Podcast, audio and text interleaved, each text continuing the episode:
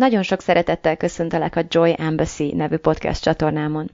Smith Sandy vagyok, professzionális life coach és mindset mentor, és ezzel a podcasttel abban szeretnék segíteni, hogy kiszabadulj az elméd és a körülményeit fogságából, elkezdj tényleg élni, és te magad is öröm nagy követté válj.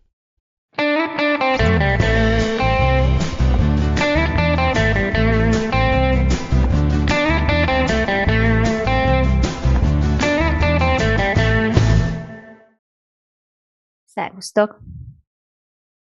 Bárhogyan is próbáljuk szépíteni a dolgot, úgy fest, hogy van néhány mindannyiunkat érintő körülmény a világban, amivel megkerülhetetlenül foglalkoznunk kell. És bár nagyon sok kérdésben úgy tűnik, hogy nem osztottak nekünk lapot, azt nagyon is a mi feladatunk és felelősségünk eldönteni, hogy mit fogunk kezdeni mindezzel, fogunk kezdeni az előttünk álló helyzettel.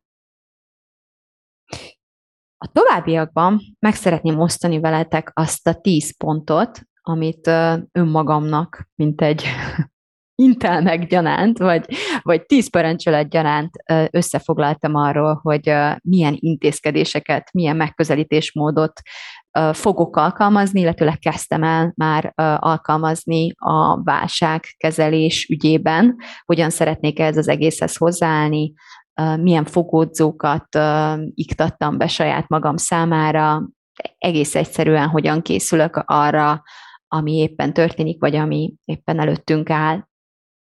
Az első és legfontosabb intézkedés úgy szól, hogy először mindig győződjünk meg arról, hogy valóságos-e a baj. És ehhez nagyon fontos, hogy tisztában légy azzal, hogy, hogy melyek a tények, mik a számok itt. Nagyon meg kell tanulnunk szétválasztani a drámát a matektól. Erről nagyon sok podcastet felvettem, többek között azt, hogy zárd rövidre a drámát, de tényleg, hogyha visszahallgatod az előzőeket, akkor nagyon sok helyen utalok arra, hogy milyen szinten hajlamosak vagyunk vagy teljesen összekeverni a tényszerű körülményeket a róluk szóló gondolatainkkal, vagy olyan alattomos módokon be cseppenteni, becsepegtetni a saját értelmezésünket a tények közé, hogy gyakorlatilag nagyon becsapjuk magunkat, és észre se vesszük ezt. Épp a minap vettem részt én magam egy coachingülésen, ahol én voltam a coacholt fél, és számomra is megdöbbentő volt szembesülni azzal, hogy olyan szavakat emlegetek, mint az infláció, miközben nem ismerem tényszerűen a számokat. És még hogyha ismerném sem, értenék hozzá annyira, közgazdaságtani és egyéb elemzői szempontból, hogy úgy igazán bízni tudjak az értékítéletemben vagy az értelmezésemben, és mellé tenném, hogy még hogyha szakértője is lennék ezeknek a témáknak, akkor is csak a saját értelmezésembe tudnék belekapaszkodni, amelyeket ezekre a számokra, hozzáférhető adatokra alapozok. Tehát annyi helyen elcsúszhat az értelmezésem, kezdve attól, hogy, hogy honnan szerzem az információt, milyen adatokat használok fel, mennyire pontosak és, és igazolhatóak ezek az adatok, amelyeket felhasználok, egészen odáig, hogy, hogy, hogy az adatok azok, azok csak nyers, puszta, rideg semleges körülmények, és értelemszerűen ezzel kezdenünk kell valamit, amikor próbálunk következtetéseket levonni belőlük, és innentől fogva minden egyes következtetés már egy, egy elmének a szüleménye, hogyha úgy tetszik. És oké, okay, hogy vannak a dilettáns elméknek a, a szüleményei az adatok értelmezésére, és vannak a szakértői elmék, de attól abban a kettő nem tér el egymástól, hogy mind a kettő értelmezés lesz. Úgyhogy ilyen értelemben összekeverni azt, ami egy akármilyen hatalmas szakembernek is az értelmezése, tehát a véleménye egy dologról, arról, amit tényszerűen kijelenthetünk, egy olyan hatalmas probléma, ami, amibe újra és újra belebotlunk, amire egyszerűen soha senki nem hívta fel a figyelmünket, amit, amit úgy igazán nem tanultunk meg, és nem tettünk készségünké megkülönböztetni. Holott az érzelmeink is azonnal elkezdenek átalakulni annak megfelelően, hogy dobálózunk az elménkben ilyen számokkal, hogy írdatlan nagy infláció, zuhan a forint, tehát zuhansz, vagy ezek a szavak, értitek? Mély repülésben van, tehát a szalagcímek persze rá tudnak segíteni erre, és ilyen szavakkal olyan szintű pánikérzést és egy olyan uh, borzalmas e-, elme és uh, és érzelmi állapotot idézünk magunkban elő, ami mindenre alkalmas, csak arra nem, hogy hideg fejjel, működő stratégiákon kezdjünk el gondolkodni. Az első és legfontosabb, tehát még egyszer mondom, az az, hogy folyamatosan végezzük el azt a gyakorlatot, hogy elkülönítjük a tényeket, a valóságot, a számunkra hozzáférhető, konkrét tulajdonképpen és számadatokat, az ezekről szóló értelmezésünkről, és kezeljük a kettőt teljesen külön. A számok ártatlanok. Hogyha felmész a, a netbankodra, és megnézed, hogy hogyan áll az egyenleged, ott lesz egy néhány számjegyből álló szám, amit egy rideg képernyő fog neked mutatni, és nagyon fontos uh, megértened azt, hogy amikor szembesülsz ezzel a számmal, és elkezdenek feltörni benned az érzések, vagy sok, sokaknak már akkor elkezd feltörni ez a, ez a sok érzés, amikor csak gondol arra, hogy belépjen és megnézze az egyenlegét, és ezért nagyon jellemző emberi viselkedés az, hogy próbáljuk elkerülni a szembesülést, és, és kábítjuk magunkat, vagy, vagy úgy teszünk, mintha nem néznénk oda, akkor nem is lenne ott. Tehát tényleg ez a, a fejünk homokba dugása ilyenkor egy nagyon nagyon érthető és nagyon általános emberi uh, reakció, de akármit is érzel, amikor ránézel erre a számra, legyen az um, zaklatottság, legyen az nyugtalanság, legyen az hatalmas nyugalom vagy büszkeség, szeretném, hogy tudd, hogy nem a szám a hibás, vagy nem a szám az okozója ennek az érzésnek. Nem ez a szám, nem ez a képernyő idézi belül elő ezeket az érzéseket, hanem mindazon gondolatok, amelyeket társítasz ehhez a számhoz. A matek ártatlan. A szám csak egy semleges kiinduló pont, és egy olyan kiinduló pont mellesleg, amiben nagyon-nagyon-nagyon jól, jó tud lenni, és hasznos tud lenni megkapaszkodni. Akkor, amikor a másik oldalon a dráma kontrollálhatatlanná és kezelhetetlenné válik. Jó? Tehát Első pont, matek, külön, dráma, külön. Mind a kettőnek van létjogosultsága, mind a kettő természetes, egyikért sem kell haragudnod magadra, egyiket sem kell uh, tűzzel, vassal pusztítanod az életedből, de ne keverd a kettőt össze egymással. A második pont az, hogy ne engedd el az álmaidat. Ne mondj le az álmaidról, ne mondj le a céljaidról.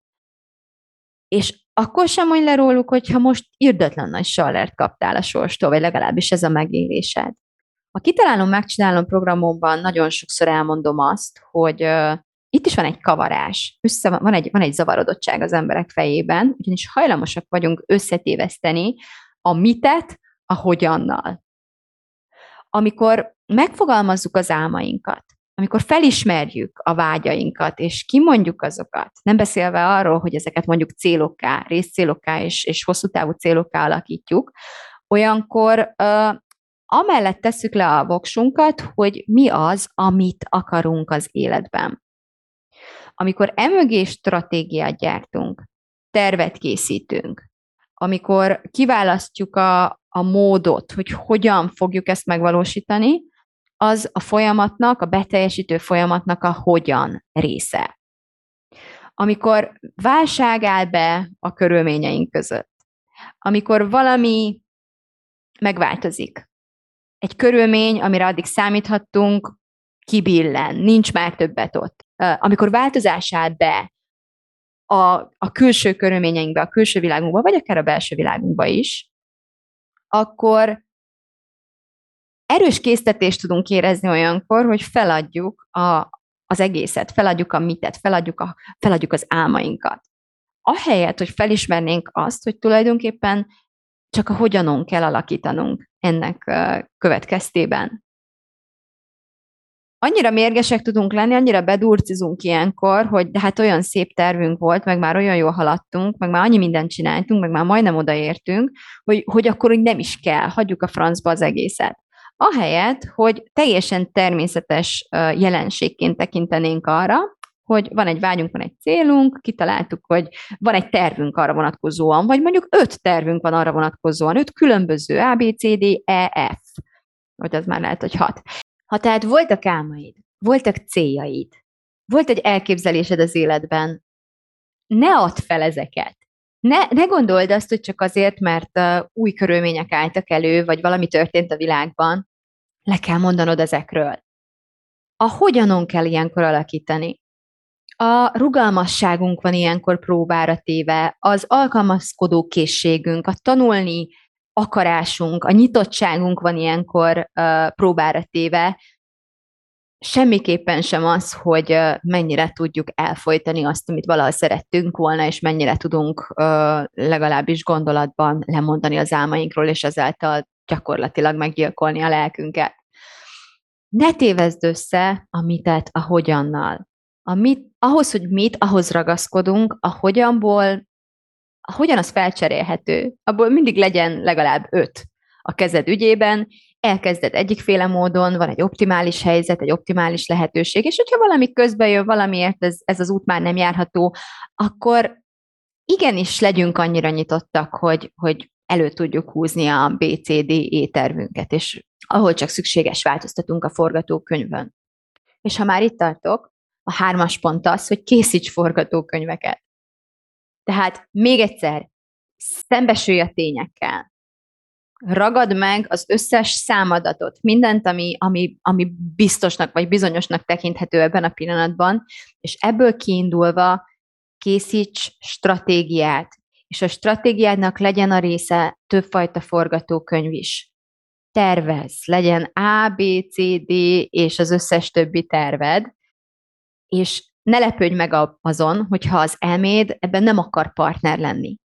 Attól függően, hogy éppen milyen élethelyzetben és milyen mentális állapotban ért téged ez a, ez a mostani felkavarodás a világban, attól függően könnyen lehet, hogy most sértettséget érzel, most, most inkább csak durciznál egy picit, most, most el akarsz merülni az önsajnálatban, vagy rettenetes kétségbeesettséget, teljes, teljes kétségbeesést érzel, tehát nagyon sok olyan érzelmi állapot lehet, ami, ami blokkolni akar téged abban, hogy hideg fejjel és stratégikusan cselekedj.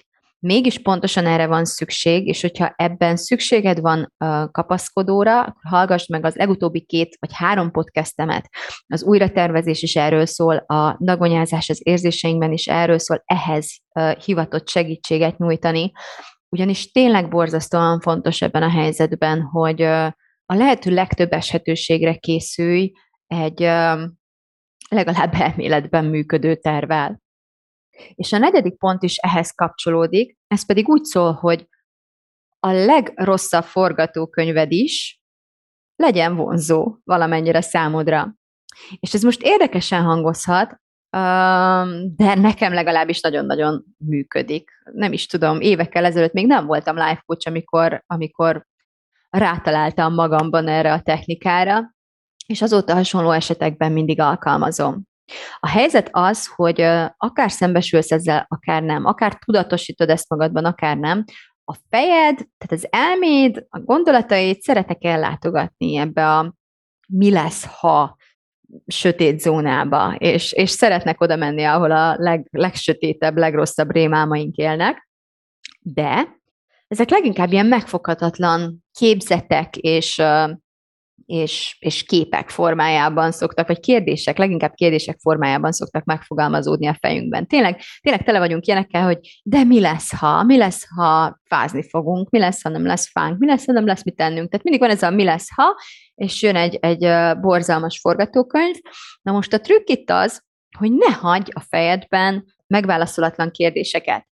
Válaszold meg, hogy akkor mi lesz, és egy pillanatra játsz el azzal az esetőséggel, hogy ez egy valós, egy megvalósult, megszilárdult körülmény, itt van, megtörtént, bekövetkezett, most mit kezdesz ezzel?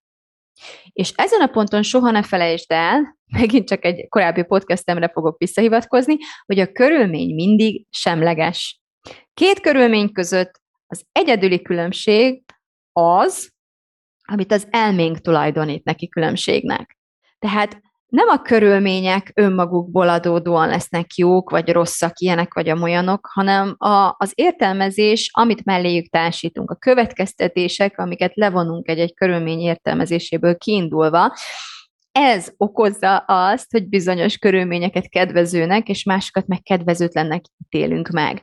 Tehát egy valamiben egészen biztos lehetsz akármilyen rémes forgatókönyv áll elő, az is csak egy helyzet lesz, az is csak egy, egy semleges körülmény lesz, és amíg dobog a szíved, és épp az elméd, épp az agyad, addig az utolsó lélegzetvételedig rendelkezésedre áll az a lehetőség, hogy megválaszd hogy milyen értelmezést akarsz tulajdonítani az aktuális helyzetednek, hogy hogyan akarsz hozzáállni, mit akarsz vele kezdeni, mit akarsz gondolni és érezni azzal kapcsolatosan, és milyen, mi lesz a következő lépésed, kiindulva abból, hogy oké, okay, akkor ez most egy valós, reális helyzet.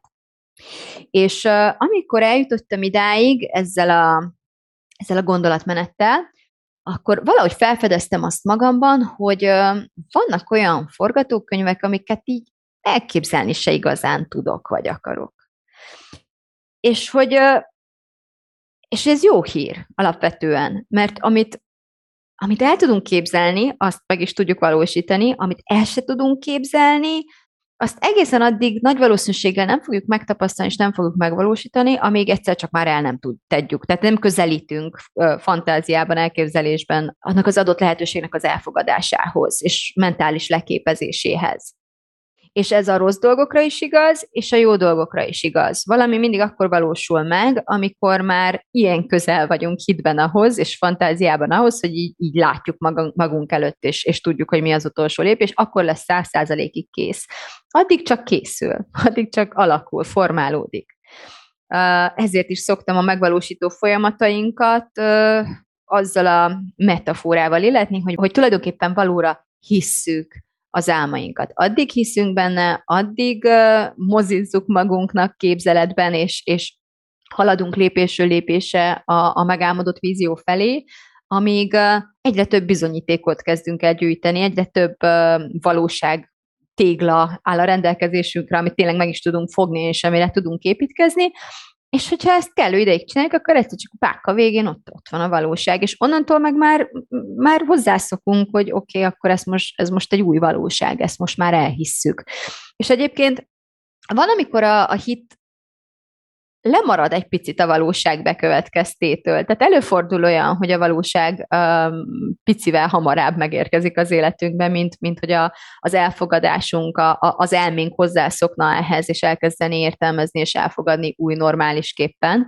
De ilyen értelemben vannak olyan dolgok, amiket uh, amiket szeretnénk a valóságunk részévé tudni, és az új normalitás, az új, új átlagunk, az új normális ö, életvitelünk, vagy gondolkodási medrünk részeként elképzelni, és vannak olyan dolgok, amiket meg nagyon nem.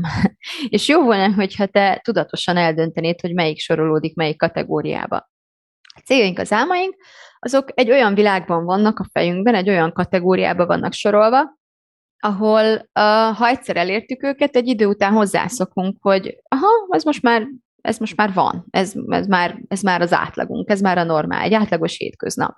Ahhoz tudnám ezt hasonlítani, amikor amikor egyszer csak valami beköltözöl az otthonodba. Mondjuk addig mindig albéreltél, mindig ilyen sötét, piszkos helyeken laktál, nagyon sok emberrel osztozva a fürdőszobán és a konyhán, akik zajosak és piszkosak voltak, és egyszer csak összejön életed nagy álma, és beköltözhetsz a saját otthonodban, ami gyönyörű helyen van, fényes, csendes, madárcsicsergős, minden ott van, amit szeretnél. Csak képzeld el egy pár, pár pillanatra ezt a, ezt, a, ezt a példát.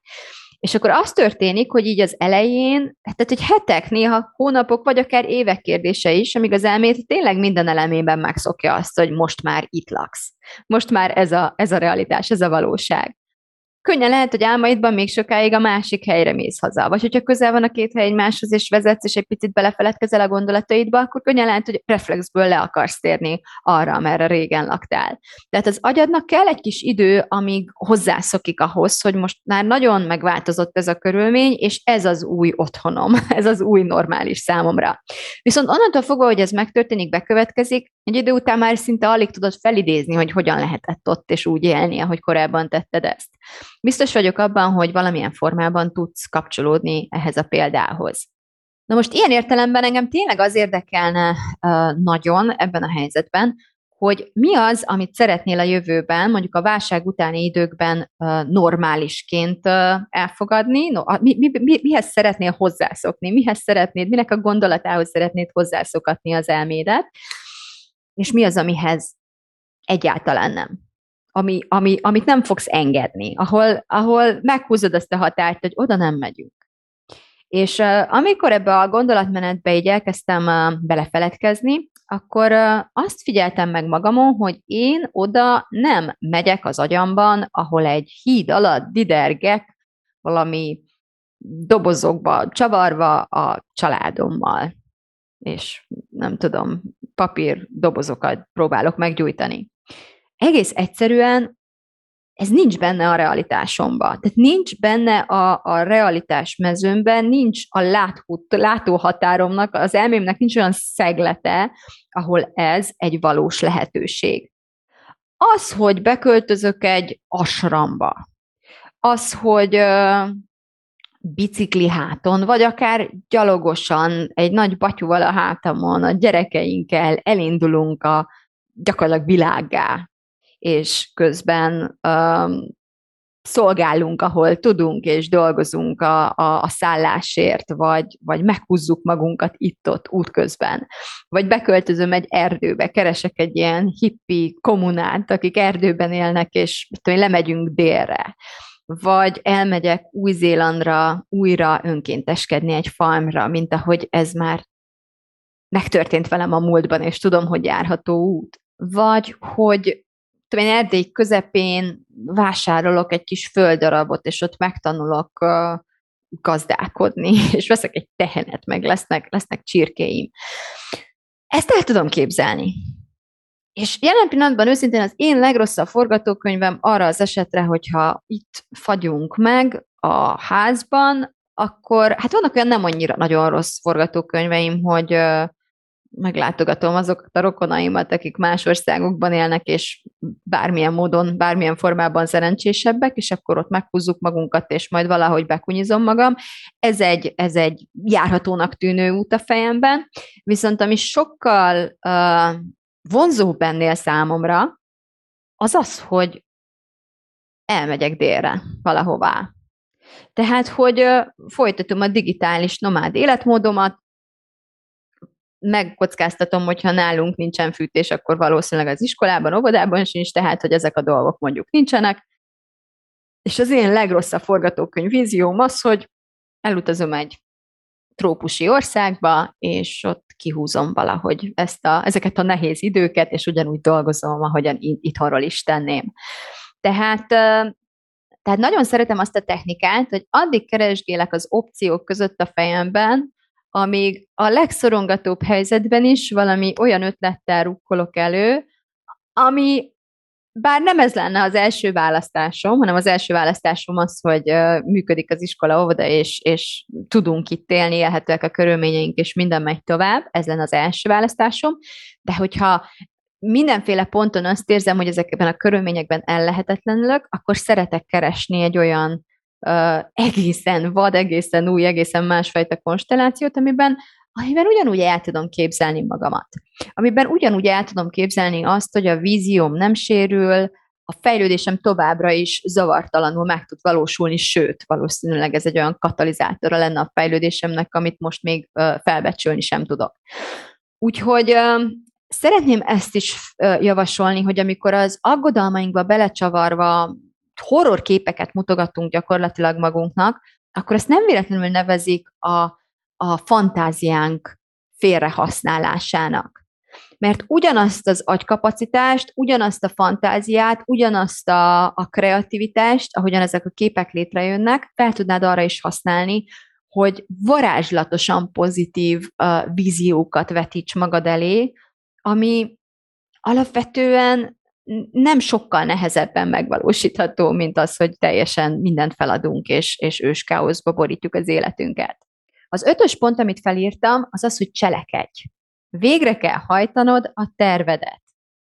Először nyilván az A-tervel kezdünk el dolgozni, és hogyha szükséges, akkor változtatunk rajta, vagy hogyha nagyon szükséges, akkor egészen lecseréljük a B-re, a C-re, a D-re. Meglátjuk, hogy mi történik, ahhoz mérten vesszük elő a már előre bekészített stratégiát. És, és tényleg az lesz a feladatunk, hogy végrehajtsuk a terveinket, mint egy katona gyakorlatilag. Ne katodjunk, ne zakatoljunk, ne térjünk vissza ugyanahoz a kérdéshez ötvenszer, egyszer jöjjön fel a kérdés, válaszoljuk meg, készítsünk tervet, és utána addig haladjunk a terv mentén, amíg valami miatt arra nem kényszerülünk, hogy módosítsunk a terven, vagy vegyünk elő egy másik előre bekészített tervet. Cselekedj, mint egy katona. Ez az ötös pont. A hatodik pont az, hogy tanulj. Légy nyitott a változásra, légy nyitott a fejlődésre, légy rugalmas. Ha vannak készségek, amelyeknek hiány vagy most, amivel nem rendelkezel, akkor sajátítsd el ezeket. Hogyha van tárgyi tudás, ami hiányzik, akkor pótold.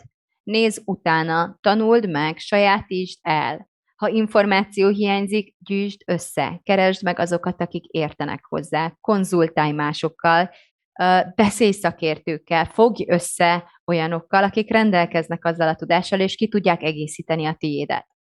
Tanulj a pénzről, tanulj a befektetésekről, tanulj a valutáról, tanulj a marketingről, tanulj az eladásról. Tanuld meg beosztani az idődet, tanuld meg fegyelmezni az elmédet. Soha ennél még nem volt fontosabb talán, hogy megtanulj úrrá lenni az elmét késztetéseim, mint most. És pontosan ez az, amit meg tudsz tanulni tőlem. A Kitalálom, Megcsinálom program leckéiből, és azokon a gyakorlatokon keresztül, amiket közösen mélyítünk el és sajátítunk el, akit találom, megcsinálom program keretein belül. Tanulj adózást, tanulj idegen nyelveket, tanulj meg CV-t írni, tanulj meg networkölni, tanulj meg összefogni másokkal, tanulj meg kinyúlni, tanulj meg segíteni. Tanulj meg menedzselni az energiádat. Pallérozd a tudásodat, mert a rendkívüli idők rendkívüli embereket követelnek.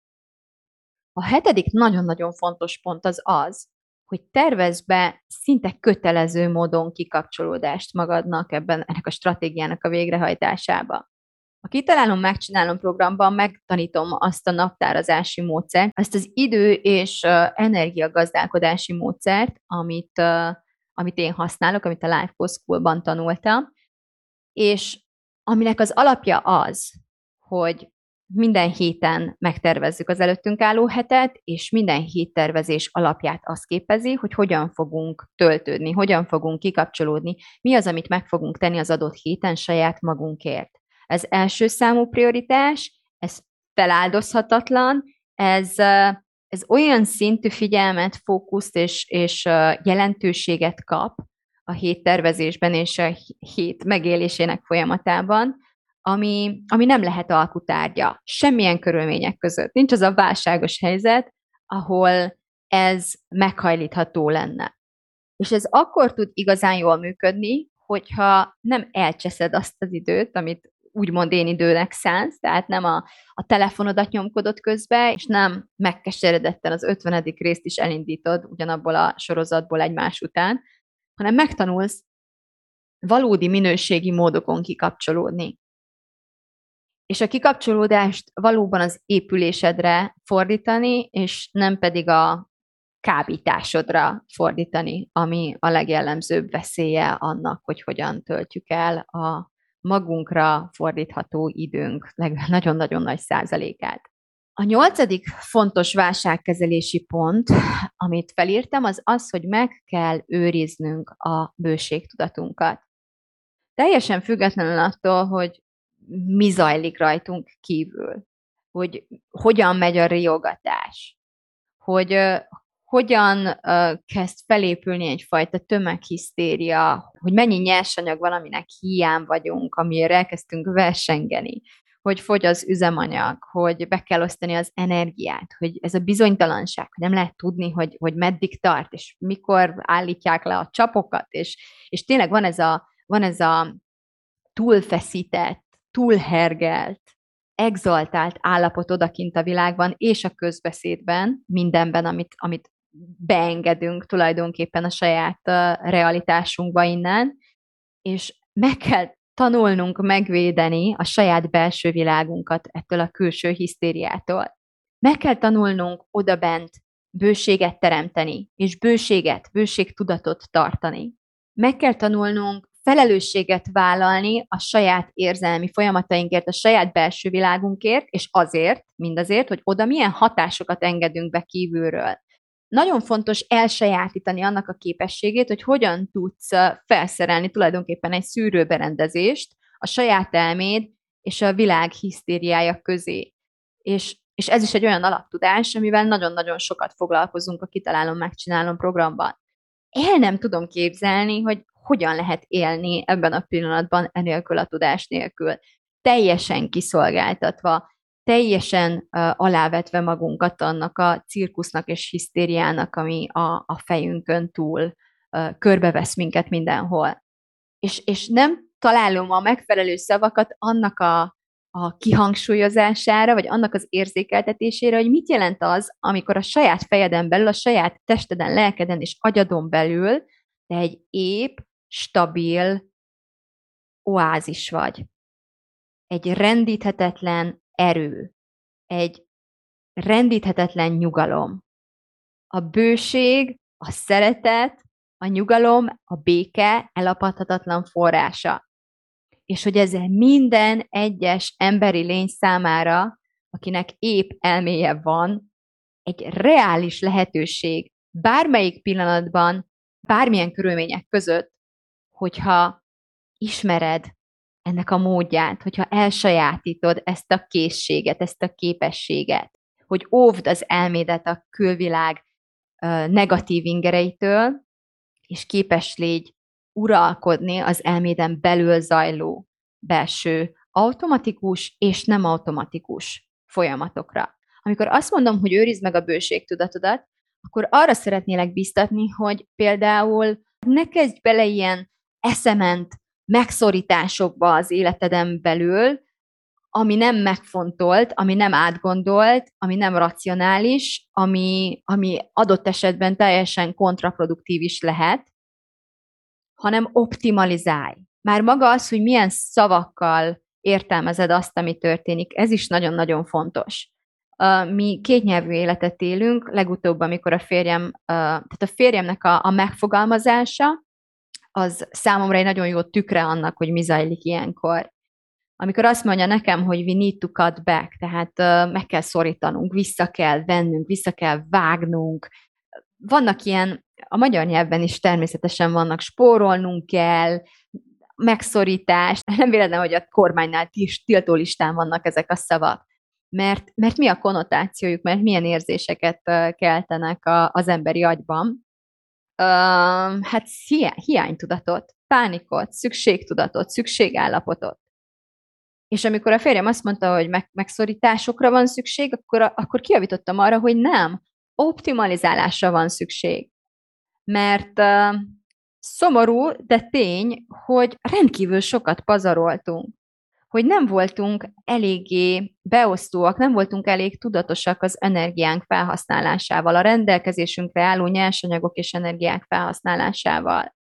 Eddig még semmi nem kényszerített bennünket arra, hogy, hogy időt és energiát fordítsunk arra, hogy optimalizáljuk az energia felhasználásának a módját, módjait a háztartásunkon, vagy akár az időbeosztásunkon, vagy akár a saját elménken belül. Ez egy kiváló lehetőség. A krízisre mindig lehet úgy is tekinteni, mint lehetőség. Egy kiváló lehetőség a fejlődésre, egy kiváló lehetőség a, annak szétválasztására, hogy mi a fontos és mi a jelentéktelen, egy kiváló lehetőség a prioritásaink újrarendezésére, egy kiváló lehetőség arra, hogy hogy jobb és tudatosabb és, és megfontoltabb választásokat tegyünk. És ezért az lenne a javaslatom, hogy tényleg térjünk vissza az egyes ponthoz, ahol tisztában vagyunk a számainkkal. De hogyha kijön a matekunk, akkor ész nélkül teljesen szükségtelen ráülni a pénzünkre, teljesen szükségtelen ö, visszavenni az olyan fajta kiadásainkból, amelyekkel segíthetünk ebben a helyzetben másokon.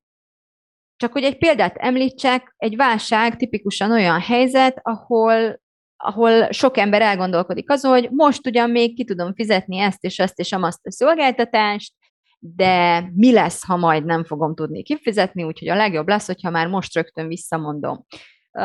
Az én esetemben vegyük csak példának azt, hogy, hogy jár hozzánk valaki takarítani hétről hétre, fantasztikus segítséget nyújt ezzel számunkra, rengeteg időt takarít ezáltal meg nekem, amit így, a, így akár munkára, akár saját magámra, akár a családomra fordíthatok, és mindenképpen természetesen ez egy olyan luxus, ha úgy tetszik, ami háztartásunkban, ami ha nagyon-nagyon muszáj, természetesen nélkülözhető.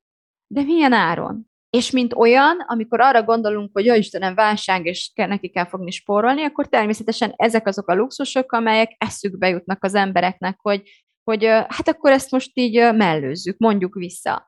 De mi történik ilyenkor? mi lesz azzal az emberrel, aki számított erre a bevételre eddig? És miért tennék ilyet, amikor az én jelenlegi helyzetem olyan radikálisan ezt most még nem indokolná?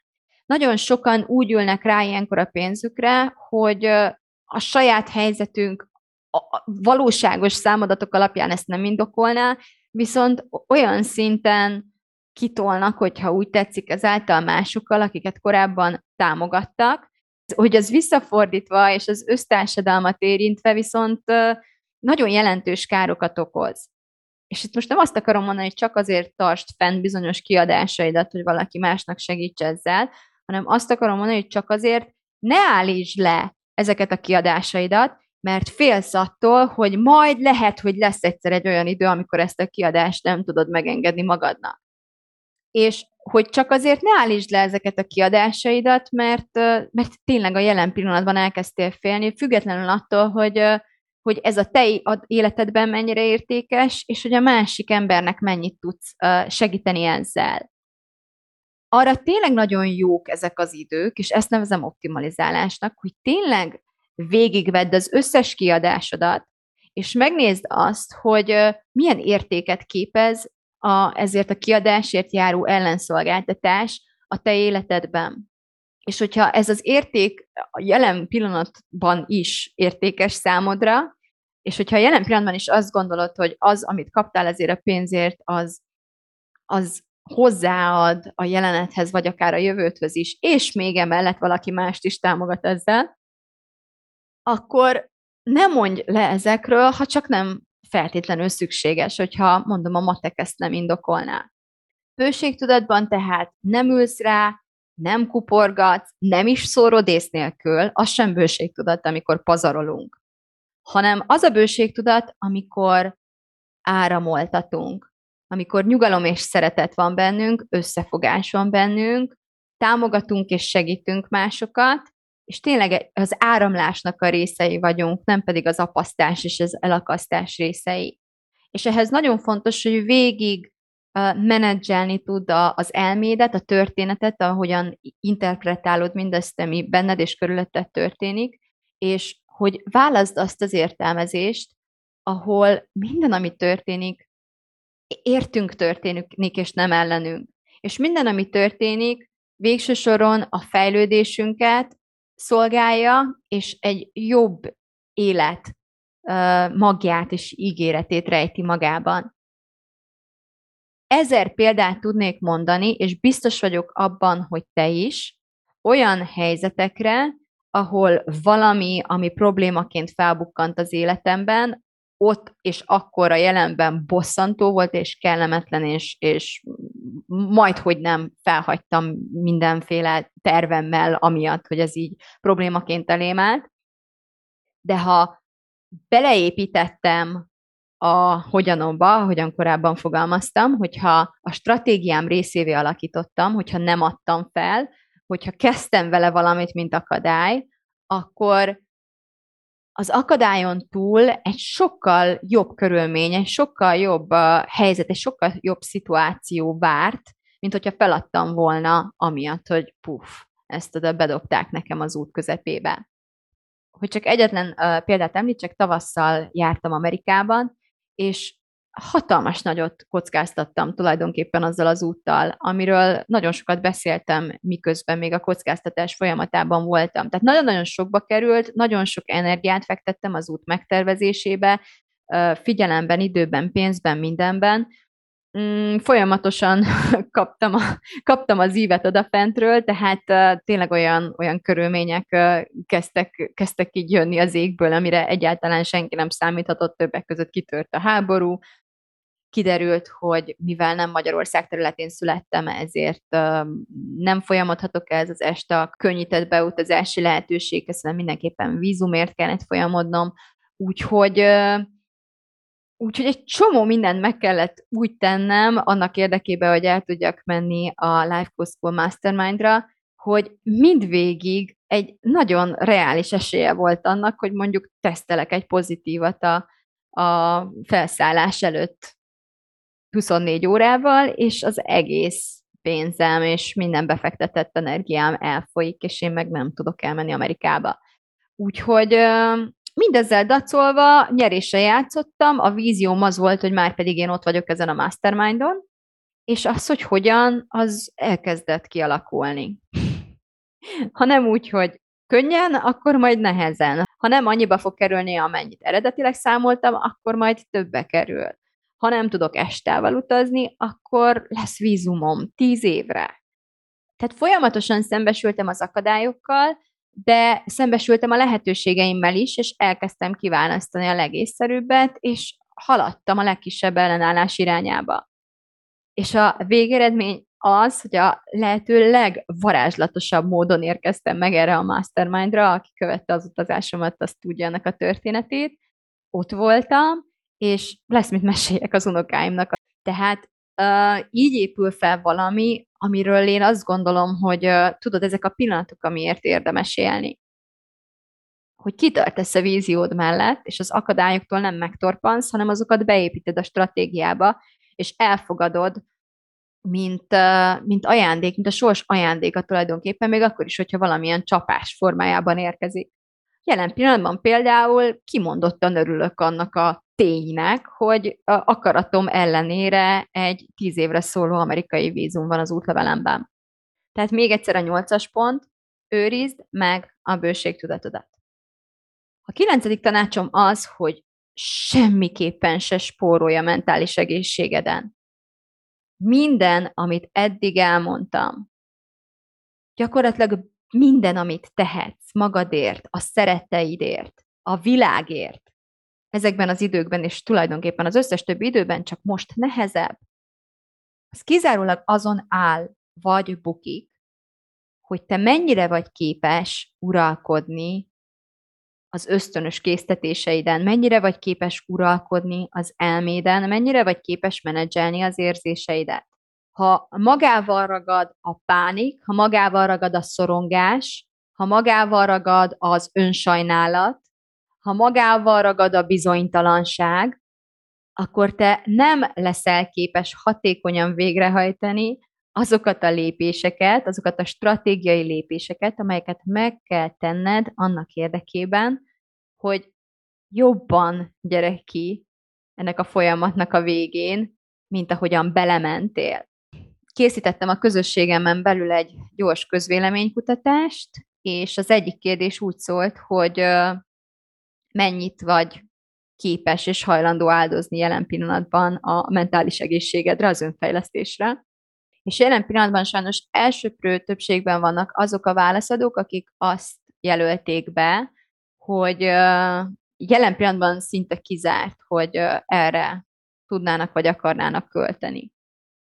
Ami ösztönreakció szintjén teljesen érthető és teljesen logikus, de ha a stratégiai, távlati érdekeinket nézzük, és ha tényleg elővesszük a józan eszünket, és megnézzük azt, hogy, hogy mire van szükségünk leginkább annak érdekében, hogy maximalizáljuk nem csak a túlélési esélyeinket, de, de hogy, hogy jól éljük ezt az egészet meg és túl, hogy tényleg jól jöjjünk ki ebből, bármi is várjon ránk, és bármi is vár ránk a, a folyamat végén.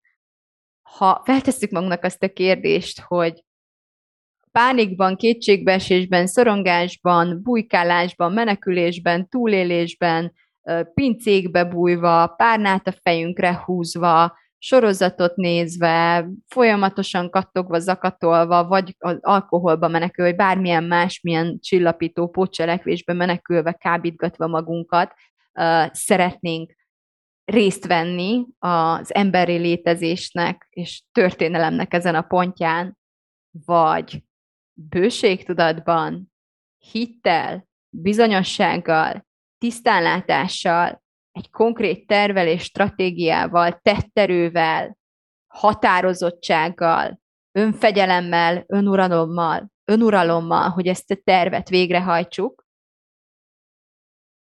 Ha összehasonlítjátok a kettőt, szerintetek kinek vannak jobb esélyei? Melyik szeretnél lenni? Mert bizony, hogyha a második táborba akarsz tartozni, akkor meg kell tanulnod uralkodni az elmét késztetései felett, az ösztöneit késztetései felett. És hogyha nem tudod, hogy hogyan kell, ha nem tudod még, hogy mit gyakorolj, akkor meg kell tanulnod ezeket az eszközöket, és csak utána tudod gyakorolni őket.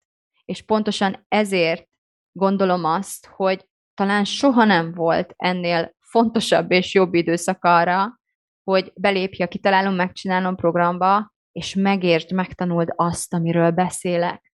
És elkezd alkalmazni ezeket az eszközöket az életedben, és learatni annak az előnyeit, hogy nem vagy a zakatoló, rettegő elméd önkéntelen rabszolgája. És végül a tízes pont, amivel szeretném zárni ezt a mai podcastet, az úgy szól, hogy élvezd az életet. Válság ide vagy oda, lesz, ami lesz, van, ami van, amíg egy pillanatra le tudod hunni a szemed, és tudsz venni egy mély levegőt, és aztán ki tudod fújni. És meg tudod figyelni a testedet. És arra a következtetésre tudsz jutni, hogy ebben a pillanatban semmi se fáj. Semmi se bánt, senki se bánt. Nem fázom, nem vagyok éhes, biztonságban vagyok. Ebben a pillanatban minden rendben van, addig meg kell tanulnunk ezt a pillanatot értékelni, és kegyelmi állapotnak tekinteni. Mert mit csinálunk a normál létezésünkben? Ezeket a pillanatokat mérgezzük azzal, hogy mindenféle nem létező képeket vetítünk magunknak a jövőről, és ebben a jelen pillanatban azokra a képekre reagálunk, ahelyett, hogy észlelnénk, felfognánk, észrevennénk, és értékelnénk azt, hogy úgy egyébként nyár van, és jelen pillanatban itt a Földnek ezen a szegletén béke van, és a gyerekek kint játszanak az udvaron, vagy bármi is vesz téged körül ebben a pillanatban. Feltételezem, hogyha tudsz arra most időt szánni, hogy ezt a podcastet hallgass, akkor olyan rettenetesen nagy baj ebben a pillanatban nem lehet az életedben, a közvetlen környezetedben. Amikor éppen fagyunk halára, akkor nem biztos, hogy ezt a podcastet hallgatjuk. Nagyon-nagyon fontos tehát, hogy megtanuld elkülöníteni azokat a kegyelmi időszakokat az életedben, amikor tulajdonképpen a gondolataidon kívül az ég egyet a világon semmi veszély és semmi probléma és semmi baj nincs az életedben, és tényleg élvezni ezeket. Hálásnak lenni az ilyen pillanatokért, megosztani ezeket a pillanatokat a szeretteiddel, valóban testtel, lélekkel, sejtszinten, energiaszinten örülni ezeknek a pillanatoknak, ünnepelni ezeket a perceket, ünnepelni ezeket az időszakokat az életben. Gyűjjetek össze a szeretteiddel, vagy hív fel valakit, akit szeretsz minden egyes nap, mondd el neki, hogy fontos neked, mondd el neki, hogy szereted, tanulj meg őszintének lenni, tanulj meg a jelenben elmondani mindent, ami, amit nem akarsz magaddal vinni a sírba. Mert a fene egye meg, mondjuk már ki őszintén, nem tudhatjuk, hogy meddig tart az életünk, nem tudhatjuk, hogy mikor jön el az utolsó napunk, az utolsó óránk, nem tudhatjuk azt sem, hogy mi fogja okozni. Lehet, hogy tényleg azt hiszük, hogy jaj, biztos a háború meg a klímaválság, aztán közben a fejünkre esik valami leszakadó cserép a belvárosba sétálva. Egyszerűen nem tudhatjuk ezt. És ezt a nem tudást, ahelyett, hogy a saját paráztatásunkra és a jelenünk megmérgezésére használjuk, ugyanúgy használhatnánk arra is, hogy tényleg kihasználjuk a rendelkezésünkre álló időt, és megtegyünk mindent, amit meg akartunk tenni, és elmondjunk mindent, amit el akartunk mondani, és ne húzzuk, halasszuk, csavarjuk már az időt, mint hogyha örökké élnénk, hogy hogy úgy éljünk, ahogyan szeretnénk, és kimondjuk azt, amit, amit valójában gondolunk, és azzá az emberé váljunk végre, aki, akik lehetnénk, akiről legbelül mindig is tudtuk, hogy valójában vagyunk. Na, hát ezzel a hatalmas nagy bölcsességgel zárva szeretném befejezni ezt a mai podcastet. Köszönöm, hogy meghallgattál, és még egyszer elmondom, várlak a Kitalálom, Megcsinálom programban. Szeretném átadni neked azt a, azt a strukturált, felépített tudást, és azt a rengeteg támogatást, amit csak ennek a programnak a keretein belül tudok biztosítani azok számára, akik velem tartanak. Nagyon-nagyon bízom benne, hogy hamarosan téged is megismerhetlek, hogy neked is átadhatom azt az erőt, és azt a bizonyosságot, amihez azáltal tudsz hozzájutni, hogy képessé válsz uralni az elmédet, menedzselni az érzelmeidet, és kitartóan, megbízhatóan, fegyelmezetten a víziód, az álmaid, a céljaid irányába cselekedni. Köszönöm a figyelmedet, szia! thank you